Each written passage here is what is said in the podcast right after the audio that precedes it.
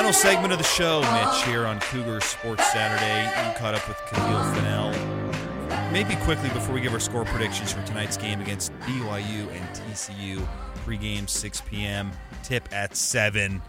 Any any just takeaways from this coaching staff as a whole this year? I, I feel like this group's done a great job, and and Fennell's been a good part of it defensively. I think it was a great move by Mark Pope, as you heard in that interview. It's kind of unexpected that they went to this. You're handling the defense, you're handling the offense. There's still a collaborative effort, but I think it was a smart move by Pope to say you're going to be spearheading this defensive effort and to kind of have someone take ownership of that. We've seen before in football the collaborative collaborative effort bit doesn't always work, uh, and in basketball you could say the same. So I just think that having that almost like your this is your thing.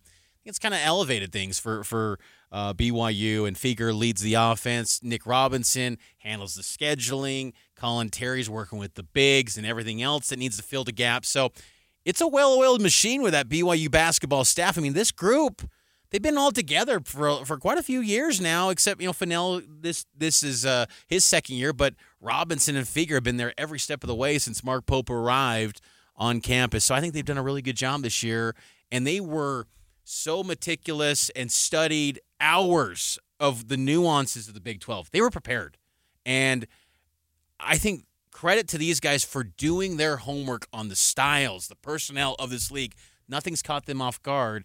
And I think that's why you see this BYU team at eight and seven in the conference. Yeah, that's a really good point. I love that interview we had, and you can go back and listen to it.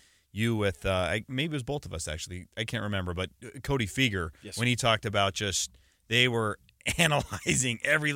Are we going to stay uh, the week when we go on a two game road trip? Do we come back? How we do? You know, and they've they've they've come back like they did against Kansas State. They've stayed. That didn't work out too well against Oklahoma, but this has been a really uh, well prepared group, and, and you can see it in the way that they're their game plans, how they adjust defenses mid game. It's been fantastic to see this coaching staff and this experienced group reach the heights that they have. And now we got to turn the page over to TCU and BYU. This is a big game. And I think the big question on everyone's minds, we've discussed it already today, is can this team avoid the letdown, the hangover? It's not a term that, you know, maybe you, you would say, use a whole lot, but can you avoid a letdown against a TCU team where look, TCU's good. They're they're, they're not going to probably win the conference, but they can certainly come here and beat BYU in the Marriott Center. As we noted earlier this hour, you know, they've got 10 seniors on their roster, eight in their rotation.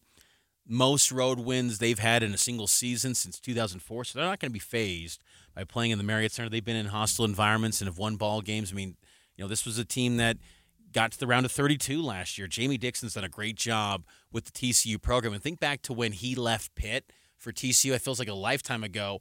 That would have been unthinkable to leave the ACC for some afterthought program in TCU and hoops because we we got a front row to TCU for years in the Mountain West and to a lesser degree in that 16 team WAC back in the day.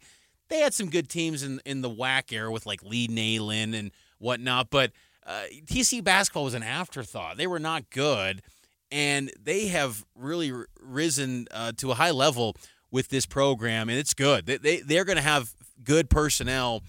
They're not as good defensively as they've been in years past. I think this is going to be a high scoring game, Matt. What about you? I think it's going to be a maybe, yeah. I think it's going to be in the 80s. I, I like BYU to win this one. I think I've said this before, and I'll say it again. I think that the Marriott Center it's a, it's a sellout. Hopefully, the weather cooperates and doesn't make it a super slow arriving crowd. You know, there's been some pr- predictions out there that there could be, you know, up to eight inches of snow on the road. Let's knock on wood. Let's hope that doesn't happen. But this Marriott Center home crowd has been elite this year. It has been up there with everyone in the Big 12, Mitch. I, I've been, we, we're at all the games. I've been so impressed. And we've heard opposing coaches say this crowd gave BYU a lift. And I've felt that as well. I'm sure you have.